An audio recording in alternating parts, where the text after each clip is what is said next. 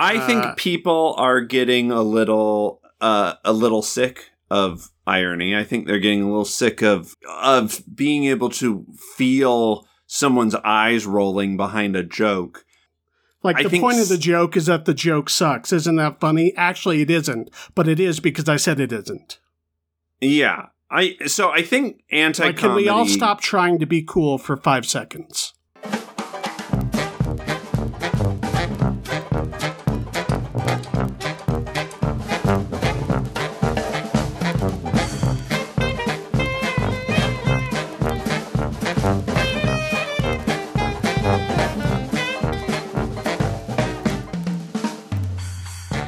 Welcome to another episode of the MacGuffin Podcast, the movie review podcast that dreams are made of. Keith Foster, nothing lasts forever, even cold November rain in San Diego.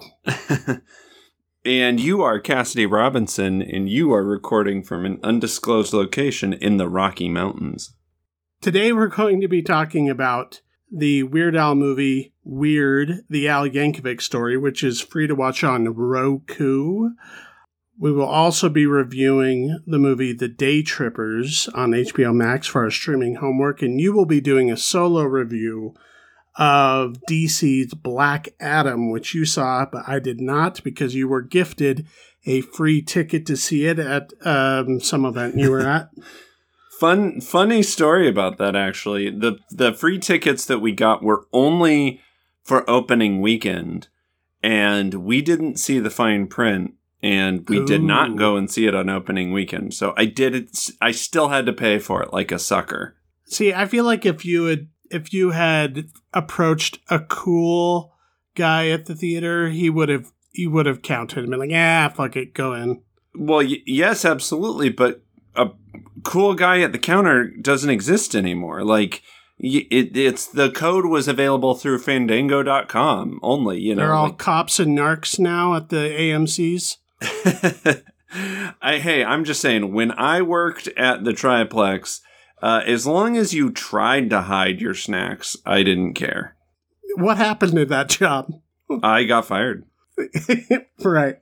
It was not snack related, though. I guess it kind of was, but not for that reason. Right, right. Before we get into our everything Weird Al related, go ahead and give us five minutes on Black Adam, D C's Black Adam starring Dwayne "The Rock" Johnson. So Black Adam, um, for those of you who are not familiar with the character, is about this ancient uh, Egyptian-like character, but this ancient superpower gets awakened uh, with the magic word Shazam, uh, similar to the character Shazam. And he comes to the modern world and freaked out by stuff, and people are trying to kill him. So he starts blasting people with his lightning and shit like that. Yeah, so it, he gets the attention of the Justice Society. Uh, in this movie, the Justice Society is represented by Hawkman, played by Aldis Hodge, Pierce Brosnan, played Doctor Fate, Noah Centineo played Atom Smasher, Quintessa Swindell plays Cyclone. And so that's the lineup. These superpowered heroes are deciding, well, we've got to stop Black Adam before he does some real damage, and superhero conflict ensues. Meanwhile, this other guy is like trying to get this magic thing that will make him a worse superpower than Black Adam. I don't know. It's very, you know, MacGuff- superhero MacGuffin-y. Um, but the real juice of this movie is the J S A versus Black Adam. And that stuff was pretty fun. That stuff was, was pretty cool. I mean, the J S A is basically like the X-Men in this movie. Like, they have a jet that comes out from under a mansion and whatever. Mm. But for the most part, I th- I thought that stuff worked. Superhero versus superhero. There was, you know, there were some fun set pieces, uh, some fun fights. The problem is there was a whole bunch of other shit going on around it that nobody, I mean, I didn't care about.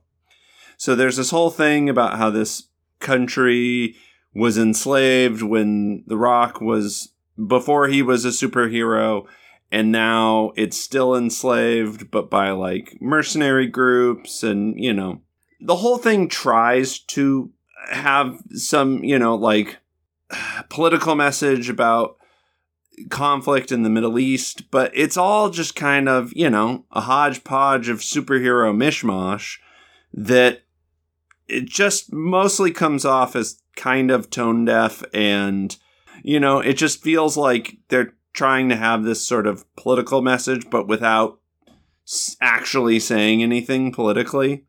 And which is kind of hard to do in the D C universe when there's no actual geographic locations.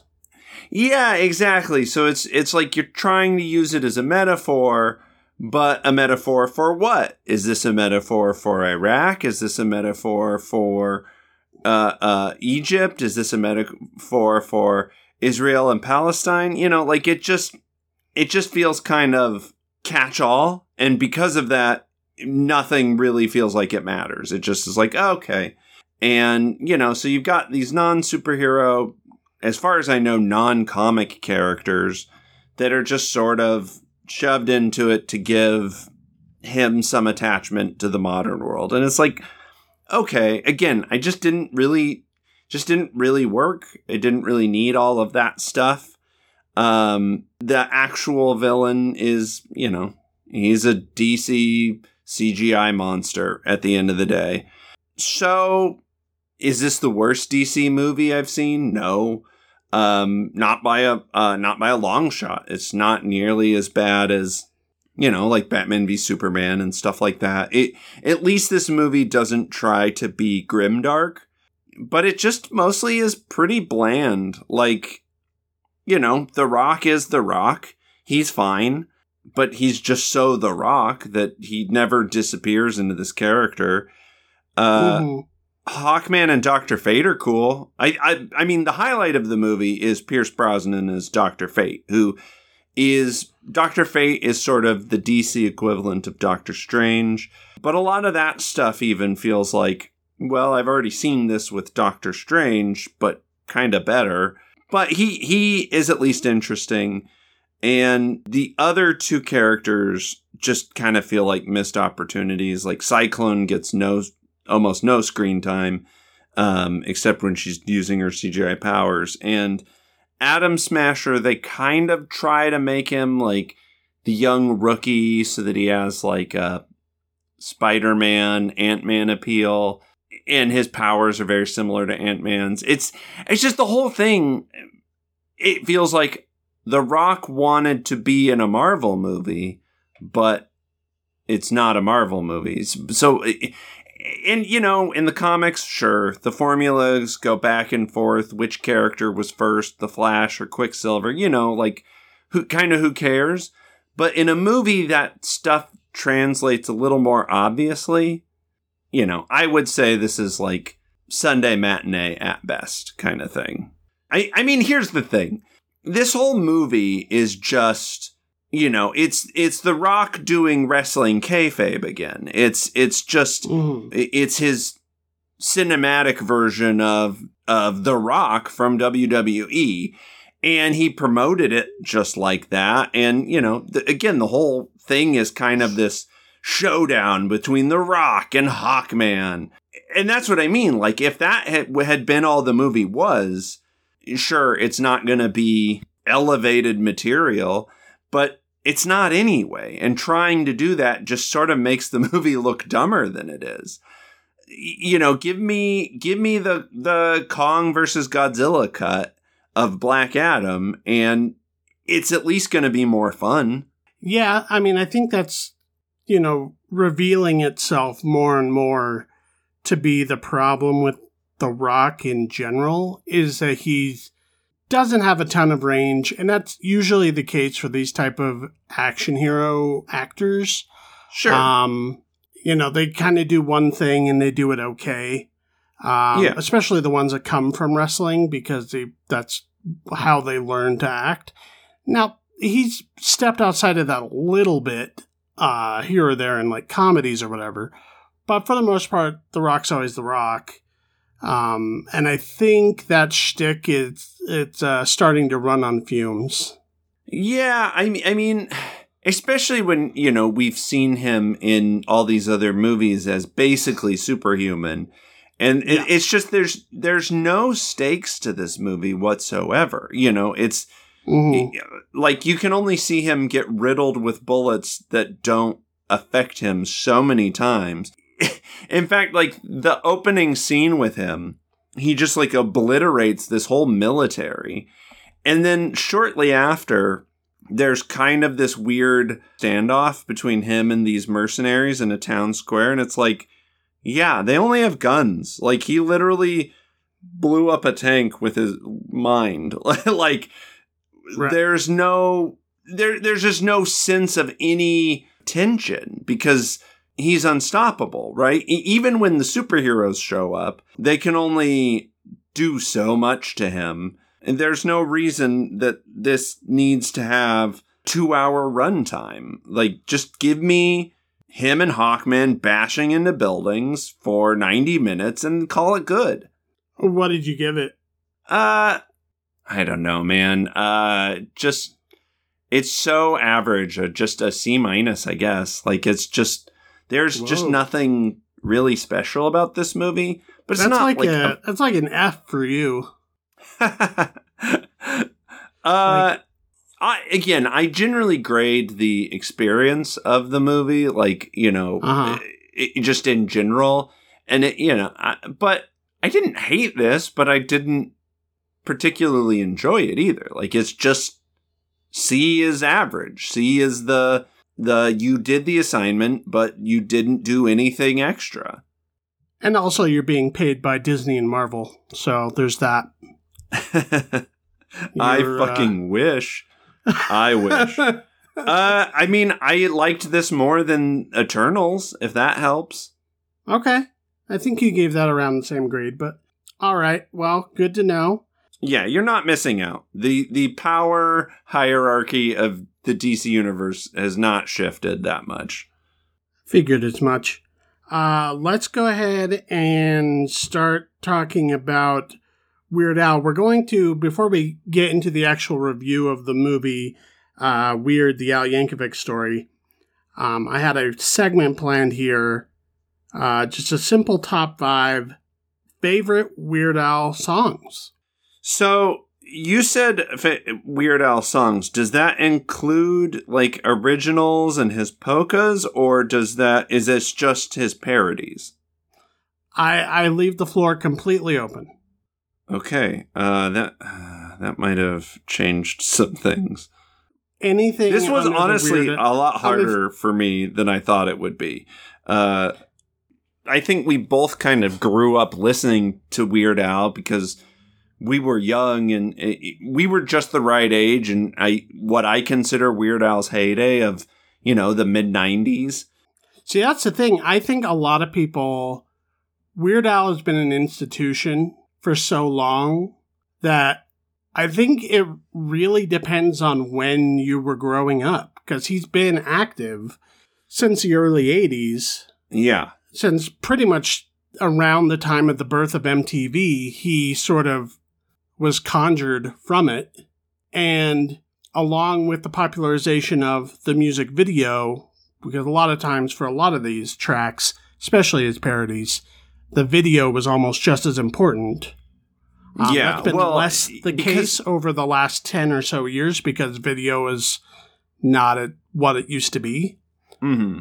But, you know, his presentation, his look, everything was a big part of the experience of Weird Al. But I think for a lot of people, whenever you were roughly eight to thirteen years old is going to be your peak Weird Al years, whether it was the early eighties or the mid-nineties, even up till recent. And I tried to have a fair, fairly good representation of different eras, but I mean, a lot of this is the nineties because that's when I got into him. Yeah, I didn't... Re- there was even, like, some albums that I didn't know came out, like... I kind of checked out with Weird Al after Running with Scissors era. And, and I, he actually had you know, he's had a couple albums since then. Yeah, pretty big ones, too. Um, I know of the songs more so than than the full albums now. I mean, you know, he, certain videos of his went, would go viral online, and I would see them that way, just on my YouTube feed or whatever. Um, so there were there were parodies and stuff that I knew that he did post me going and buying the C D or whatever. Sure. Um, and there are actually, there's a few pretty, pretty recent ones on here as well. But I wonder, and before we, we get into this, are we the last generation to fully appreciate Weird Al? Because I feel like I, his, I mean, his kind of wholesome-ish humor and his just silly for the sake of silly is... I don't know. Like, what a, what a, what a Gen Z kids. I would think they would think it's cringe because it's not, it's not like meme humor where it's seventeen layers deep in irony. I don't, I mean, I uh, think people are getting a little, uh, a little sick of irony. I think they're getting a little sick of, of, of being able to feel someone's eyes rolling behind a joke. Um, right. I, I like, think... Like, I the think point s- of the joke is that the joke sucks. Isn't that funny? Actually, it isn't. But it is because I said it isn't. Yeah. I So I think anti-comedy... Like, can we all stop trying to be cool for five seconds? Yeah, and I, I don't think that you and I are the only ones that feel this way. I think, uh, I, I think there is... I think earnestness is is making a comeback. I think that is largely uh, the reason why a show like Schitt's Creek was so successful, um, is because that show was made with, you know, kind of its heart on its sleeve. Mm-hmm. And I think that's why shows... I think that's why a lot of sitcoms uh, like Parks and Rec and The Office and stuff kind of hang into the pop culture awareness, is because, you know, they're they're built on these characters that people can attach themselves to. You can't really do that with, you know, postmodern, pure irony, uh, total deconstructionism. Like, it just, that kind of comedy is so cold. I think that Weird Al has stuck around for so long because he's always had his own niche, right? He's always just, like, done his own thing. And it's sort of been up to the rest of the world to catch up with him or not. And I think that's why he kind of goes through these phases of popularity of... Yeah, he kind of comes in and out of favor. I think, you know, certain things hit and certain things don't, but he's always been consistent in, in going for it. And yeah. Um, sometimes he catches the zeitgeist and sometimes he doesn't, but it's, uh, you know. I think maybe we've seen him transition a little bit from strictly song parody, but, you know, he had a show before, he's done a movie before, um, yeah. He does a lot of podcasts and stuff, so I, I think he finds ways to stay relevant. Yeah, he's on Comedy Bang Bang for a little while, and he's friends in the comedy world. Um, it's actually, you know, fairly interesting that he... I think when he first came out, a lot of people saw him as sort of a, a novelty or a kitsch kind of act. But mm-hmm. over time, he has earned his comedy bona fides, and now he is as accepted as, you know, a Marc Maron or anybody else. Well, sure. We all grew up listening to Weird Al. For, for a lot of us, that was probably some of our first exposure to comedy. So I, yeah. I think you can't... Um, You can't underestimate his influence. It was also, in a lot of ways, my first exposure to music, because it was it was an easy gateway to get in through comedy to explore all these different songs and genres and stuff. Well, yeah, because his parodies were so good. He got the music so right that, like, as a kid, you could listen to this stuff Un- unashamed, unashamed, you know, like mm. you didn't, you weren't invested in the musical choice because it's Weird Al, right? You're yeah. listening for the, the funny, but then like uh, he's such a good musician, and, and some of this stuff sticks with you. And, and he treats the production um, with respect, and his band is really good. He, his touring act is really good. He's a very good live musician. I mean, it's not yeah. Kids Bop. No, exactly.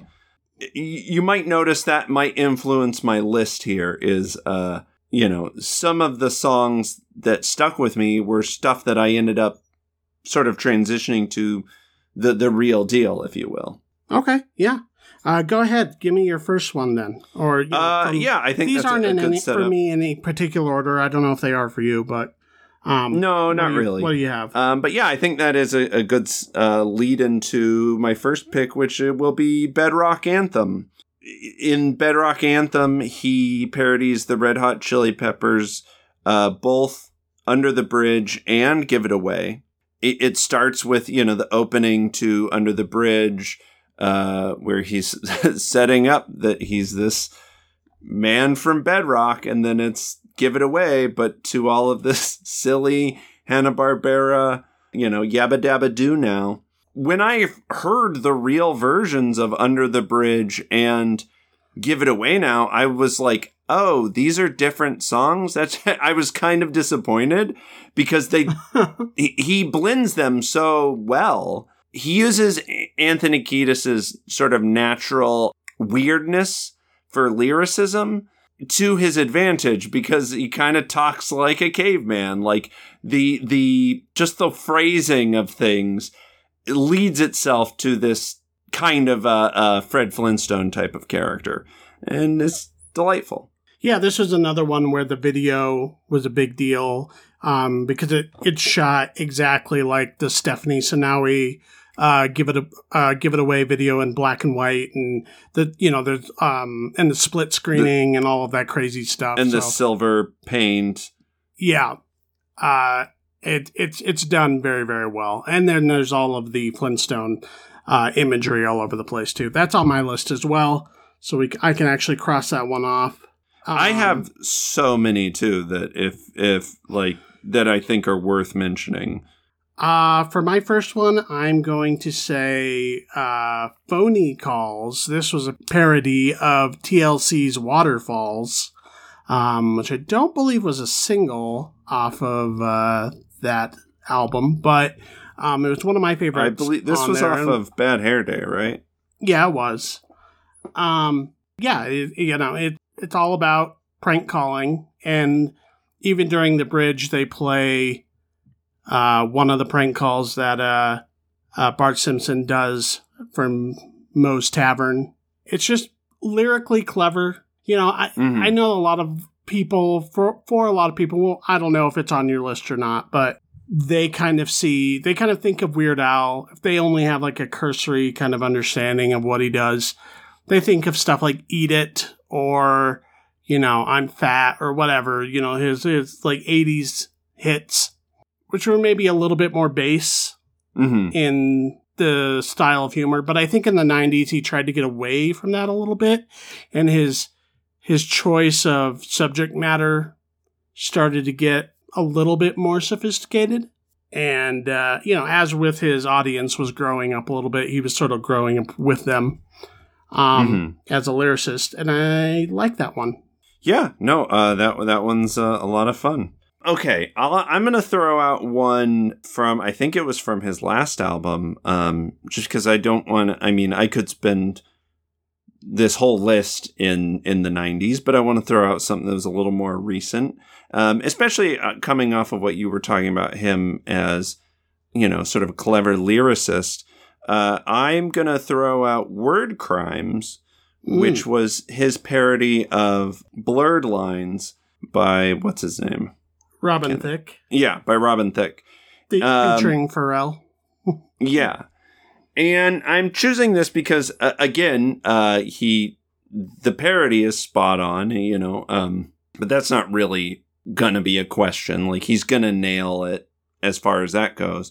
Uh, but, I, again, I think it's just a very clever, very clever lyrics. It's a very mm-hmm. smart parody. Like, it's, you know, it, it's also very modern. It's about... specifically internet culture and laziness with grammar, and that's a hard thing to make funny. Um, mm. But I think he does it really well, and it's you're also able to enjoy that catchy hook without uh, having to have a, listen to a questionable uh, rape song. Right, yeah. Um, I've actually heard of teachers in, you know, seventh, eighth, ninth grade or whatever, using the song as a way of doing lesson plans. Because sure. the lyrics go over very specific grammatical uh, rules. And I know this has like been a bugaboo of his for a while, because I remember there was a there was a, a video of him, I don't know, ten, twelve years ago, where he would stop at road signs and he would correct the grammar on them with a marker. So this is something he's truly passionate about. Yeah, um, yeah. It's just a very smart song, and yeah, uh, it's, and it's also on my well. list as well. So I think it's uh, one of the better singles to come off of that. And I think that was the last album, not only the last album that he put out, uh, Mandatory Fun, I believe it was called. Uh, mm-hmm. But it was also, um, there was a huge campaign around that where he had teamed up with various different comedy video companies like Funny or Die or College Humor or whatever. And he would release one song per format. Mm. Um, at, to the lead up of the release of the of the album, so mm, that fun. that was like uh, one of those moments where he re- kind of came back in a big way. Yeah, that I mean, and that's what I mean. Like he's, I think he's savvy enough that I, I think he he's he, he can be around as long as he kind of wants to be. Right. Okay. Um. Well, I'm glad our lists are fairly similar. Um.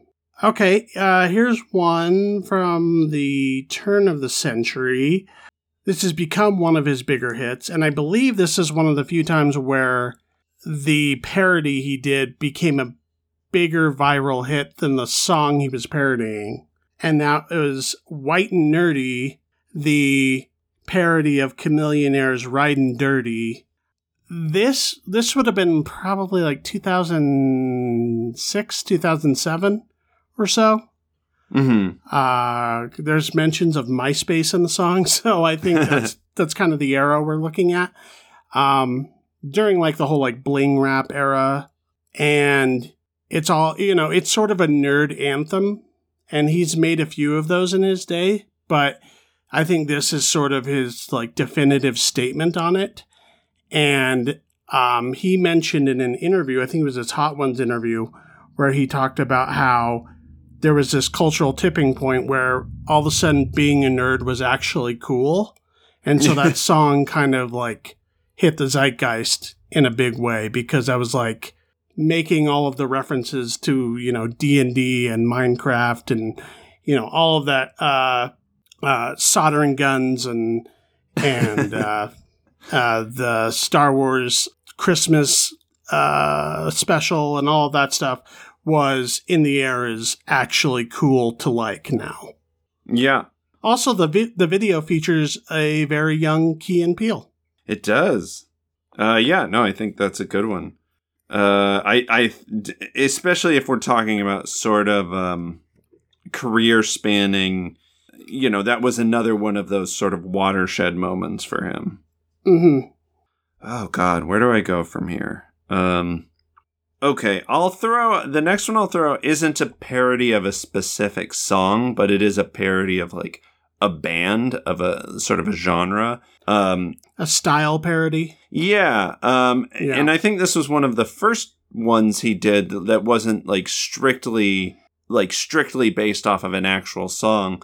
Um, but Dare to Be Stupid uh, mm-hmm. was a parody of like Devo's style, and some of the references, some of the jokes are a little dated, but for the most part, I think it still holds up. And it's just more original. And I, I think this song also shows sort of his range as a musician. Like, he's not just taking the chords, you know, he's able to to copy a style as well as as just play a song that's already written. Right. I believe uh, Mark Mothersbaugh um, actually complimented him on the song and said that it was like, he was like jealous he, he didn't write it himself. I I mean, that's how good of a, uh, if you just played that song to someone who was in like a vacuum and didn't know who Devo was and didn't know who Weird Al was. Uh, mm. So like if you just picked a Gen Z person off the street, they probably wouldn't know it was a different band. Yeah. Yeah. It's, it's a fun one. And it was also, uh, I think, it, yeah, it probably was his first like big hit that wasn't based on one of his previous songs. Or based yeah. on a song that was on the radio or something like that. Um, cool. The last one on my list is The Saga Begins, which is a parody of Don McLean's American Pie. Um, but it's all about uh, Star Wars Episode One. And mm-hmm. if I remember correctly, I think the movie hadn't come out yet. They hadn't even really begun screening it for people yet. He, you know, wrote the song based not on seeing the movie, but just the vibe he got from reading the screenplay and imagining it, I guess. Um, and I think by the time they get to the video, the the movie had come out because the video makes direct visual references to the movie. But uh, uh, one of the reasons why this is one of my favorites, if not my favorite of his, is it's kind of an anomaly because American Pie was like not a hit in the time that this song was recorded, like what, nineteen ninety-nine? Well, I mean, it was it was on the radio. It was like, you know, a classic rock hit, but it wasn't like it was a popular song that was being played anywhere else other than classic rock radio. Um, it's sort of out of time, so it's mm-hmm. kind of weird to parody Don McLean's American Pie that many years later, but it's done very earnestly. And there's actually, I'll say this about it. I think it captures a sort of sentimentality and a, uh, it captures a sort of gauzy sense of nostalgia that the movie didn't capture, that it was trying to. Yeah. Well, like, I'm glad you brought this one up because I, I agree. Like, I prefer this to the movie. Right. Like, I listen to the song and I actually feel a way yeah. about, you know, Anakin and, and uh, because it, you know, it's also very cleverly written where it's written from the perspective of Obi-Wan Kenobi. Mm-hmm. Um, and he's telling the story, th- even though in the movie he's not even the main character. So it was an interesting writing device to do that. But also, you realize when listening to it and seeing the movie from Obi-Wan's perspective, that is the more emotional way to tell that story, which the movie doesn't do because it doesn't really have a center of consciousness. It's sort of all over the place. Mm-hmm. Yeah, that's a, that's a good one. And uh, it, it, it, another one of those ones where it was just like the right song at the right time kind of thing. Mm-hmm. Okay, well, I, I do want to give, I'll just give a couple uh, quick honorable mentions um, to Yoda. Sure. His parody of Lola, another Star Wars parody. Of a um, folk song. So I, in a way, I think the American Pie thing was sort of like making reference, like meta reference to that a little bit. Yeah. It's kind of, it's too bad he didn't do one for the new trilogy. He still could. That's true. It, I, I, it's probably a little too late now, it, but whatever. Um, uh, yeah, so Yoda, um, Cavity Search, which is a, a parody of, um, Kiss Me, Kill Me, something, Thrill Me. The U two song. Yeah. Yeah. Um, and it kind of fucking rocks. Mm-hmm. Um, Headline News, which is a parody of the Crash Test Dummies. Mm-mm-mm-mm. Mm-hmm. That's uh, a good has one. Dated, but in a in a fun kind of time capsule-y sort of way. Mm-hmm. Uh, of course, I think we have to at least give a shout out to Amish Paradise. Um, sure. So here's the deal with, so- and it's probably on your short list as well. Here's the deal with Amish Paradise and Smells Like Nirvana. Mm-hmm. Um, more specifically, Amish Paradise. I don't think Gangster's Paradise is a very good song, and I don't think it ages very well at all now. I think it oh, I think it aged like milk. When you hear the song now, like the big choral uh uh chorus and everything. I mean, R I P Coolio and all that, but you know, like it's it's it's very much a product of its time. So it's even Amish Paradise is a little hard to um to kind of get into, because okay. I just think about how kind of campy Gangster's Paradise is in today's milieu. Um, so I, I'll agree with you on Smells Like Nirvana. Sm- uh, I, I disagree with you on Amish Paradise. I think it, I, I think the lyrics are great. It took on a life of its own. Sure. Uh, and, and I would yeah, much rather so listen I, to Amish Paradise than, than Gangster's Paradise. I will. Well, that, that. that's what I mean. It was one of those ones that kind of like White and Nerdy, right? Where it was like such a parody and su- such a good parody and such a big hit that it kind of overshadowed the original. Yeah, and my only beef with uh, Smells Like Nirvana, because I think there's things about it that are kind of inspired. Like I like the the idea that it's all about how you can't understand the lyrics. Um, that's mm. a it's a funny way to to talk about that band, especially at that moment. But yeah, and you know, maybe I'm just a music snob or whatever, but I just think the production on that is just so weak in compared to, you know, the the big Butch Vig production of the Nirvana track, that it I, it I just think you sounds are being a little bit of a music kind snob. Of thin and and tinny and cheap in comparison. If the production was right. there, like if he re-recorded it, and actually I think for the Weird soundtrack he did re-record a bunch of stuff, so maybe that's on there. But um yeah, especially some of his uh early stuff he definitely re-recorded. Yeah. Uh but yeah, I, I uh, think uh after that point he upped his game uh tenfold by, you know, in the in the studio. All right. All right. I'll give you that. Uh okay, but I that wasn't even the last song I wanted to mention. I just wanted I felt like, you know, it needed its shout out. Mm-hmm. Uh my last favorite song by Weird Al is uh Jurassic Park, which is a parody of MacArthur Park. Yeah. By Richard Harris. Yeah. It's just one of it it's to me it's so funny. Uh, because that song is such a deep cut. Like, when was the last time you... I, I don't think I... I don't know if I've ever heard the original fucking song. I have, but um, I, it's like you'd have to look it up. Like, you if you sat in your car all day and drove around on classic rock radio, you probably wouldn't hear it. Exactly. It's such a weird pull yeah. of a song.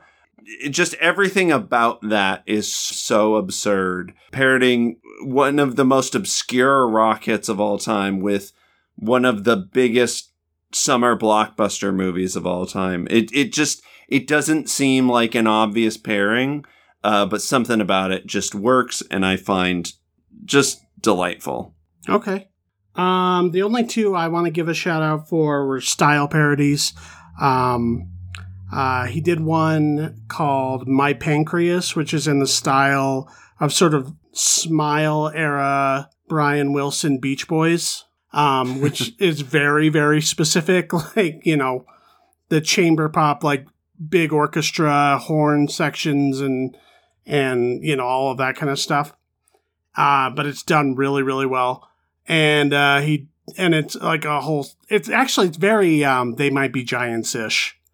Um, because it's all about okay. like what the pancreas does for the body and all of that. It's like a like borders on being like educational. Um, and uh, he did a, a style parody of Nine Inch Nails called Germs, which is like basically a, a little bit of Closer and a lot of bit of Terrible Lie. Um, uh, and it's it it's a lot of fun, but it's uh maybe a, it's like so close to being a uh. Just a straight parody of Terrible Lie, but... All right. All right. What's up, list nerds? Force five is a show about movie-related top five lists, hosted by me, Blacklist screenwriter and ex-video store cinephile Jason Kleberg. I have a new guest on each week, and the guest gets to pick the topic. Past guests have included film directors, screenwriters, actors, critics, comedians, rappers, artists, and other podcasters. Love or hate our picks, you're guaranteed to walk away thinking, what would be on my list? Search Force five wherever you get your pods, or head to force five podcast dot com. Let's talk about the movie. When we first announced the casting of Daniel Radcliffe as Weird Al, I made the joke, well, why didn't they get Aaron Paul, Aaron Paul from Breaking Bad, because he was originally oh. in the Funny or Die video, which was, which was like a big studio biopic, like a serious studio biopic about Weird Al, where where he was, uh, you know, a drug addict and like had these this huge rise and fall and whatever, and hit on all the cliches. And uh, you laughed at me because you had no idea what I was talking about. But I have since learned that the origin of this movie happening was because of that Funny or Die video. I guess at his oh, absolutely. his live shows, they play that like before he comes out on stage. And fans were asking him, well, when are you going to make the movie? And he kept saying, like, it's just a sketch. It's just for fun. Like, there's not going to be a movie. But then finally there was enough of clamoring for it that he was like, fine, I'll do the fucking movie. Um, so, uh, yeah, this is produced, I guess, in part by Funny or Die, which is a company owned by Will Ferrell. Uh, and it's directed by Eric mm-hmm. Apple, who originally directed the short. Um... And it's also been uh, director on things like Silicon Valley, um, Son of Zorn. He's done a lot of T V stuff. And uh, this is exactly what that sketch was alluding to, which is it's like a a big, serious uh, music biopic, a rock and roll biopic, uh, kind of a fictionalized version of Weird Al, well, very much a fictionalized Weird Al uh, biopic where it takes some things that were true. Like he grew up in Linwood and he got his first, uh, squeeze box from a door to door salesman. And he was, um, he met his band in college, but then from there pretty much is entirely fiction. um, you know, a quick, uh, rise to fame where he, uh, becomes romantically entangled with, with Madonna, who is in secret trying to use him to get the Weird Al bump on her songs, um, and is trying to manipulate him. And he becomes a, uh, a severe alcoholic, and it also uh, entangled into the the gangs um, with Pablo Escobar, who has a weird fascination with him. So obviously, it uh, becomes its own thing very quickly. Uh, And this this is a who's who of comedy. Everybody, anybody and everybody who had a minute to throw on a costume and a wig is in this movie, um, playing a bit part of some sort. Yeah. Uh, and, uh, yeah, I mean, it, it, it you know, it's, it's kind of like uh, U H F in in its approach to humor. It's very Weird Al. He's a co-writer on this. And uh, it... lends to his humor and that sort of silliness and absurdity, but there's a little bit of kind of a a walk hard style parody uh involved here as well. Yeah, yeah. I mean, I mean, I'm laughing at just the description of this movie. Uh, sure. I, I also thought this movie was very, very funny. I I mean, I of course. Of fucking course, like, he wouldn't just do a normal biopic. Like, I, I love that, yeah, it's, it, it, it, to, honestly, to tell the Weird Al story, it is more genuine to have a batshit, bonkers, goofy fucking movie like this than to actually mm. do, like, a genuine biopic. Like, this tells you who Weird Al as a person is way more than something like Bohemian Rhapsody would have, you know, like I just, right. So brilliant. And just, again, he's always been so good at parody. He's always been so good at tone and, and mimicking, you know, something, a moment in a song And, the, you know, they play this movie kind of the same as you would, as a, a Weird Al song goes. You know, like at the beginning, it's very recognizable. It's very, oh, okay, we know what this is. We know what we're getting. And then slowly as, as it sort of moves forward and gets your attention as a parody, then it can kind of spiral into its own thing. And it can, mm. you know, it can become as silly as Weird Al wants to be. That's how he writes his songs for the most part. Of course his movie would be the same. Yeah, I mean, it totally makes sense. And there was a part of me while watching this, because I think at some point I knew that it was a comedy, full-on, um, broad comedy prior to seeing this. But I think, you know, learning that and then starting this, there was a part of me that kind of wished we could get, like, the sincere biopic. Ah, fuck that. We got beats. The behind the music, man. Right. Well, I mean, yeah, there was that. And you, there's plenty of interviews you can listen to where he goes into all of the things. Um, and there, he's lived a very interesting life in and of itself. Um, there is that version of that movie that I think it would still be interesting to see.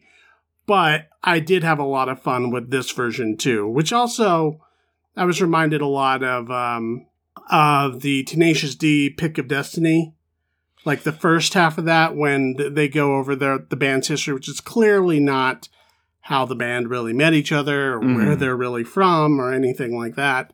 Um, and we also get a Jack Black uh, cameo in here as uh, Wolfman Jack, who damn near steals the movie. Yes. Oh my God. Th- that whole sequence is just yeah, absolutely incredible. Sequence. Yeah. Where you have literally every comedian who's ever done comedy in, in one room, and they're all doing these like weird impressions and stuff. It, but man, it just goes to show how good Jack Black is, because it's literally all of my favorite comedians of all time, all in the on the screen at the same time, and he still manages to just be a cut above. You know, he's just right. he so commands full attention. Exactly, he just yeah. knows how to do it. It's incredible.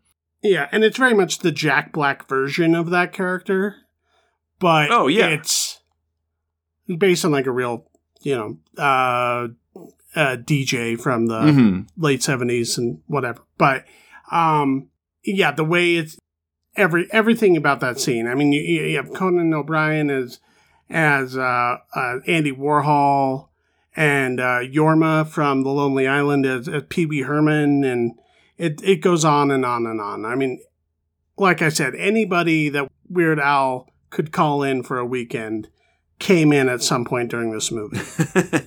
Yeah. Yeah. I mean, even at the, like, um, fifteen-minute mark where he's auditioning for the, like, local L A punk band. Uh, what was that? Like, Skunk Fart or something like that that he's uh, rejected so, from? Something. I, I think it was Skunk Barf. Sp- Skunk Barf. That's correct. Yeah, where he's trying to uh, audition with an accordion to join their band, and he's rejected. Um... It took me a few seconds, but I look off to the side to one of the characters who's not speaking, and I'm like, oh my God, that's that's Jeremy Bolam from Touche Amore. W- why is he in this movie? What? Yeah, I mean, it's it's wild. And uh, who play, who plays Madonna in this? It, oh, it's uh, Evan Rachel Wood. Yes, who's probably the second billing in this movie. Um, and their their chemistry together is a lot of fun, her and Radcliffe's, and... And Madonna, as a person in real life, does not seem like the type of person to have a huge sense of humor about herself. I wonder what she thinks about this.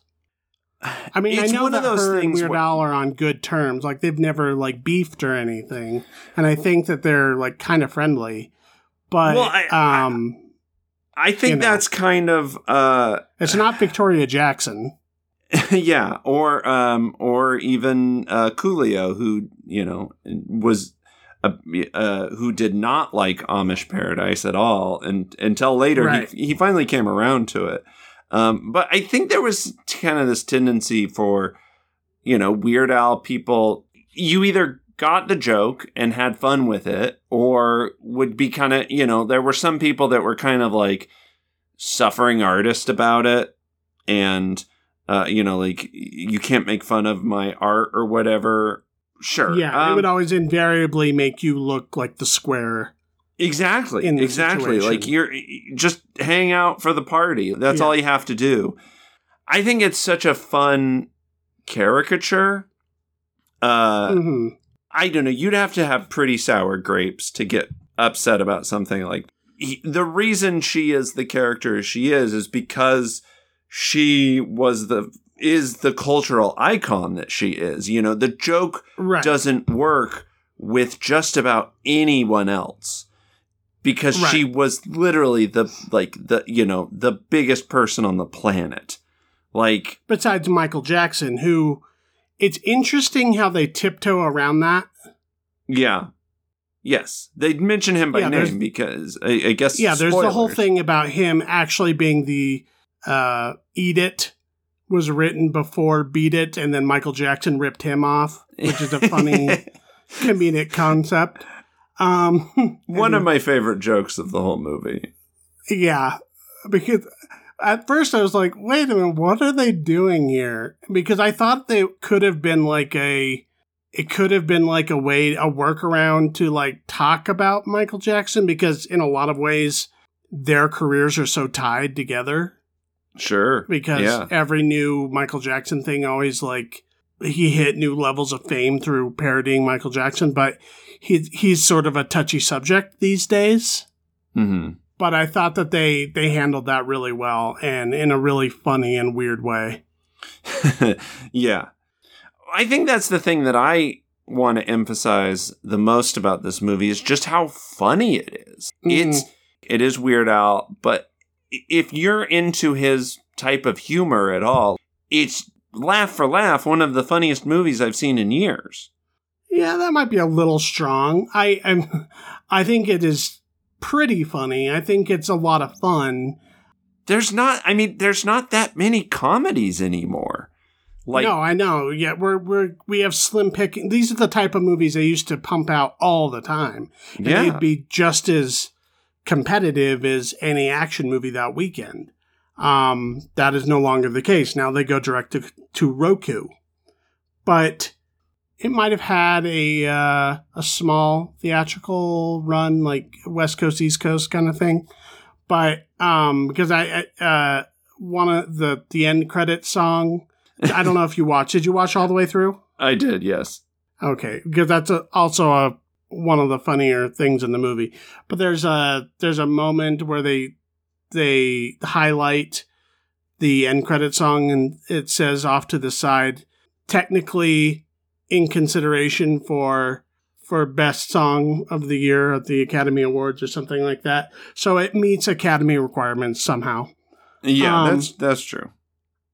And I know you have to have a, some sort of theatrical release for for it to to do that. But, uh, yeah, I mean, largely this is a streamer, and, uh, I don't know. I, that's, I kind of wonder, there's a lot of star power here. Obviously, Daniel Radcliffe is a draw, is going to be a draw for a lot of people, especially younger people who might not be familiar with Weird Al or who might not care. I mean, the whole movie is just chock-a-block with pop culture references. Does it work if you're not very familiar with all of those pop culture references? I don't know. But uh, I enjoyed I, I think it. There's enough just straight. I, I mean, it's hard for me to to say to totally divorce myself of that because, of course, these were these are our pop culture references for the most part. You know, yeah. this is uh, so it is hard for me to say, but I think there's still enough funny just gag gags, just like you know bits for the sake of goofs that yeah. are funny that I, I think people will find funny even if they don't get every deep cut. Yeah, I mean, it's obviously it's going to reward for those who are intimately familiar with Weird Al and his life and and or all of the music and stuff that he's parodying in the movie. But yeah, I think just as a as a big silly goof factory, it's sufficient in that. And I think, you know, actually at the time that the original Funny or Die sketch was produced, rock and roll parodies, or not rock and roll parodies, but rock and roll biopics were not as huge as they are now. So in a way, this fits more into what's going on now, you know, because we have the Queen one, which brought it back in a big way, and the Elton John one, um, Elvis, which we haven't announced yet, but is going to be our next streaming homework. Mm-hmm. And so this, like, nestles perfectly into that milieu. I, I mean, it's, again, I, I think, I think... It, say what you will about his writing and his his jokes and that sort of thing, I think Weird Al's secret weapon has always been timing. He's mm. able he's able to just sort of latch into the pop culture zeitgeist in a, in a way that could not be entirely coincidental. It can't just be, oh, well, lucky this came out when it did. Like, mm. he's just, you know...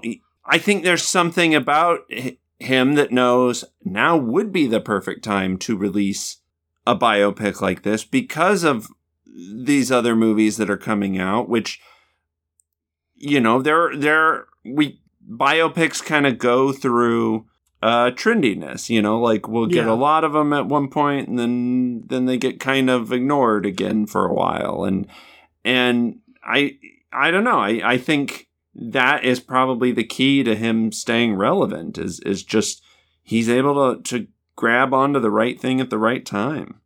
Yeah. I mean, certainly at this moment, it was uh, it was perfect. Um, and uh, I know, like I mentioned, the soundtrack for this film re-records a lot of his originals, uh, his original parodies um, that were, you know, a lot more cheaply recorded when he first did them in the early eighties. Uh, and there's a bunch of new s- songs that he wrote for the movie as well, so it's worth going online and getting into Weird Al again. Absolutely.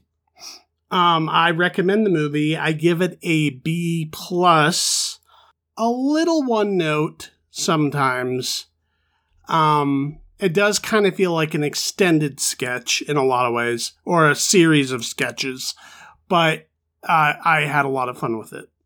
I, I do get what you're saying in that it, it you can tell it was based off a sketch, um, mm. but I think, I mean, it is so hard, I think, to make a movie based off of just a sketch because usually you, you mine all the material out for that one sketch that you can.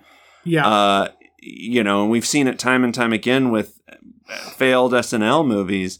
Uh, So it's not an easy feat, and I think this movie pulls it off really well. Because I don't think it's one note at all. I, I think they're constantly kind of throwing new shifts at you. I, I think it would be one note if the whole movie was supposed to be about how edgy Weird Al was, but that's not really the movie. And and he does have an emotional arc that I think is... You know, even though it's silly, it's it is they. I think they pay that off in a way that honors the character and isn't just thrown away for a joke. I'm I'm giving this an A. I I think it's. I don't know. Maybe I just need more fucking good comedy movies in my life and less Instagram. But uh, I I just thought it was a delight. Yeah, yeah, uh, and I think it has a potential, just like.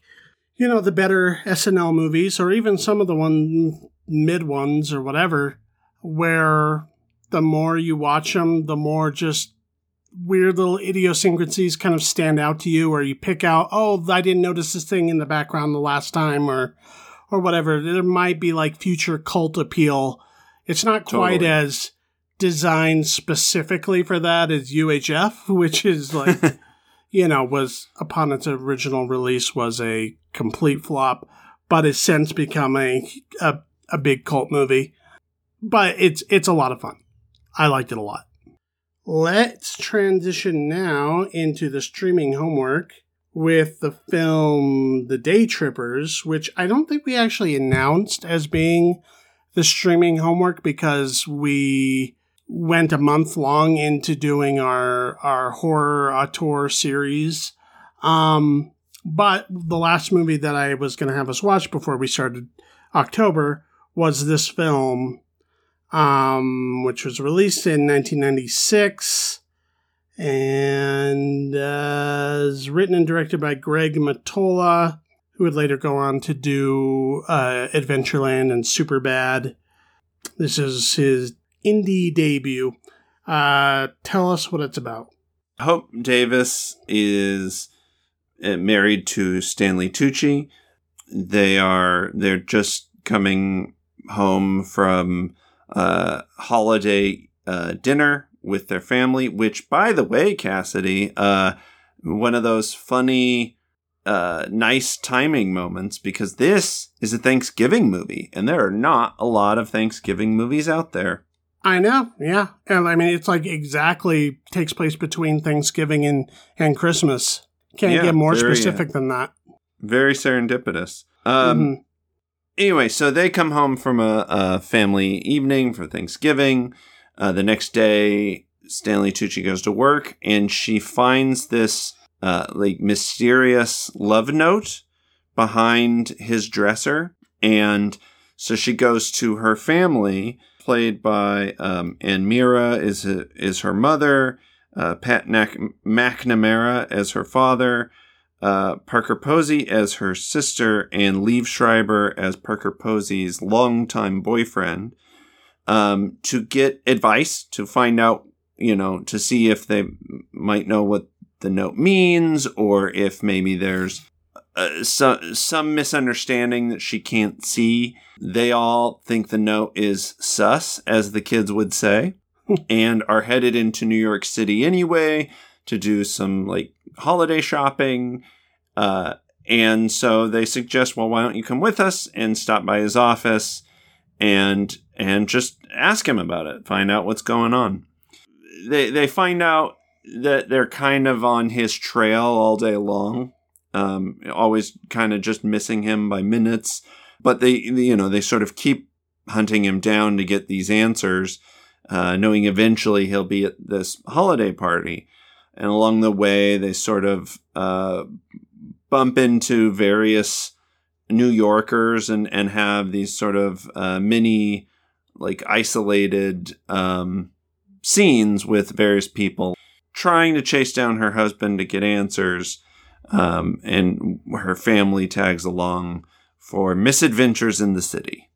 Yeah, it's kind of a road movie. I mean, it's not like a long trip. um, like I think they're probably New Jersey or upstate New York or something like that. So it's not a, a very long road trip, but it is. I sort of functions like a road movie in a lot of ways, and yeah. also it's a. I mean, it's interesting genre-wise. In my mind, because before seeing this, um, I kind of thought that it was more in the nineties slackery sort of vibe, right? So in that like yeah, post Clerks, post Dazed and Confused. That's kind what of kind of like all the posters and, and publicity material I saw. Right, and a lot it. of these actors um, were doing a lot of those kind of movies at that time.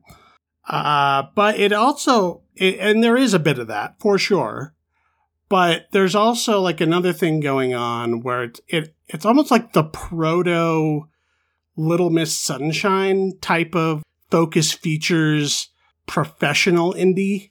Well, it's, it's a little less angsty than the those. quirky family drama indie. Yeah. It, it's, It's less slacker, sort of Gen X specific focused, and mm. and you know you get sort of a wider range of points of views, and and again it, it just it seemed a little less um, angry than some of those other movies, because uh, I know what you're talking about. Like it just feels a little yeah. I mean, it for doesn't the most ha- part, these characters are, you know, these aren't they're not wasted youths.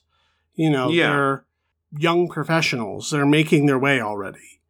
They're mm-hmm. already, you know, in some form of, they might not be exactly where they want to be. Like Liev Schreiber is, he works construction, but sees himself as something like a, an academic. Um, and he uh, is in the middle of writing a novel that he can't wait to tell anybody about. And uh, a bit of a pretentious snob. And Stanley Tucci is also in the literary world in New York, so he's doing quite well for themselves. And it just so happens that everybody's like, you know, in the suburbs because it's because of the holidays. Um, mm-hmm. But a lot of this is like intergenerational drama. Yeah. And a lot of it has to do with how these siblings relate to their parents and, you know, sort of the the way that they conduct themselves and, you know, how much they're willing to reach out or withhold because of mm-hmm. the style of parenting that they come from. Well, and, and how much of, uh, you know, the re- their relationship parallels the relationship between the parents and, and things like that. Yeah. I, I, this is the first I, time I, I had seen it. This is the first time? Yeah. I've meant to see it because I, I've always thought that, well, I'll, I'll save that for my thing. What did you think? Well, this, this seems like a very you movie. I enjoyed it. I I was kind of expecting to sort of not be super into it just because I am, you know, sort of past that point in my life where I totally relate to early twenty-something slacker stuff. Um, not that I'm not still a slacker, but uh, again, it's just the angst has died down a little bit in my heart. Um, it's... It's hardened into cold cynicism now. Anyway, you know, I was expecting something more along the lines of like Go, uh, based or um, I don't know, you know, something like that, mm-hmm. just based off of like the poster and and. Uh, but I feel like this movie was actually a lot more interested in in subtlety and. Mm-hmm. Interesting character interactions and dialogue. It, it the screenplay ve- feels very, even though, like you said, it is kind of a road movie. It feels very um play. Like yeah. a, a lot of the scenes are very sort of structured like that. Like they'll be at sort of one location for an extended period of time, and and sort of a series of vignettes. And each vignette kind of has its own purpose. Mm-hmm. Um, yeah, you could definitely sort of think about this on terms of what it would look like on a stage. Like it feels the dialogue and the and the uh, the rhythm of the of of the dialogue and the type of characters and stuff. It feels sort of off Broadway-ish. Yeah, it feels kind of literary because I I think like at first with this movie I was I was kind of bummed out by the ending. Uh, because for the most part, I was just sort of enjoying the hang of this mm-hmm. movie. Like it, it feels very, um, it feels like kind of a family holiday movie, but without being saccharine and annoying. But the more I sort of stewed on it, I, I think the ending was earned, and I was glad that it didn't turn out to be sort of a, a big, uh, it is sort of a misunderstanding, but it's not the kind of comedy of errors I was expecting from the first act. Yeah, you know, it's, um, you know, everything's kind of going to come to a head at some point, and however that resolves is however it's going to resolve. And I do think that it is a movie yeah. that's ultimately more about the journey than the destination. Um, oh, for sure. I, I agree. I mean... Stanley um, Tucci's in like two scenes. They're very important scenes. He sort of bookends the movie, but yeah, um, but yeah, I I actually really liked the the how they dealt with the ending, and I don't want to give it away because it's kind of the whole movie. No, no, I, but yeah, and I I agree with you. I, I ended up coming away from it being like, no, that that is how it needed to end. Like I, mm-hmm. I think that was. I, I think it was important, and just because it's kind of a bummer doesn't mean, if anything, that means it's probably more effective and actually saying something, uh, you know, a little bit more genuine. Like I said, I, I kind of just enjoyed being with these characters. Uh, I, you know, they're all likable in their own way, but also annoying in their own way. But the movie doesn't ever make them intolerable. Mm. Um, I think they're all just kind of interesting people. And it, it because of that, it, it you know, it felt... Uh, They, they just felt a little more well-drawn than some sometimes you get with uh, this generation of movie. Yeah, you know, it came out in ninety-six. I would imagine it was probably written in ninety-four or ninety-five or whatever. But there is, like I said, there's, there's elements of that Gen X slacker indie kind of thing. Um, you know, movies like uh, Dazed and Confused and Suburbia and and Slacker. I mean, I even thought of specifically Slacker because there's there has that vignette quality to it where we, we have these little interactions with, oh, we're meeting these people who kind of drift in and out of the movie. There's elements of that, but I feel like it's it's a little post that into something more like the early Noah Baumbach films or the early Wes Anderson films or Whit Stillman. You know, where yeah. he's, he's, it's kind of this uh, critique of class dynamics more so than the, you know, feeling dejected or invisible in, in uh, Generation X or whatever. Mm-hmm. Um, and I think, you know, the character Lee Schreiber plays is uh, almost presenting that the most because I feel like in a lesser movie, that character would have been taken seriously for his musings yeah. and his uh, theories about the world, which are obviously like pseudo-intellectual and borderline fascist. Yeah, sometimes. But th- this movie makes a point out of out of out of you know showing you that yeah they call him out. Yeah, but he's yeah. also and not like it, martyred under that either. He's also it's not like he is. Becomes well, the villain of the movie or anything like that. He is, but he's supposed to kind of be a bozo. Yeah, but it's he's.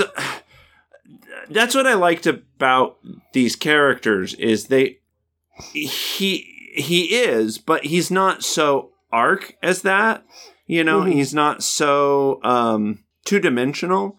That uh, yeah, like you said, it would have been very easy to just throw his character under the bus, um, it, or to. Present his ideology as sort of the viewpoint of the movie. And I feel like the the script is careful enough and the direction is careful enough to be more objective than that. Mm. It's it's not trying to show you any one person's point of view. It's it's just it's just showing you how these people are together. And that's what I think is interesting about the movie. Right, yeah. And I think there's also a relationship between how the character's written and the choices that Liev Schreiber makes as an actor. Because totally. I, I think you could take that exact same screenplay and hand it to somebody else, and their take on that character might be totally different than Liev Schreiber's. Yeah. Um, who, yeah. I, who, I, who makes that more of an interior character than is even on the page. For sure. Yeah. Uh, who does a young Liev Schreiber remind me of? um, young Liev Schreiber? I don't, Cotton Weary? I don't know.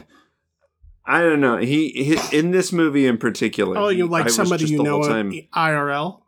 No, I maybe. I don't know. I'm I just the whole time I was like, why do you look familiar? And I know it's not because you're Liev Schreiber, because you're Liev Schreiber.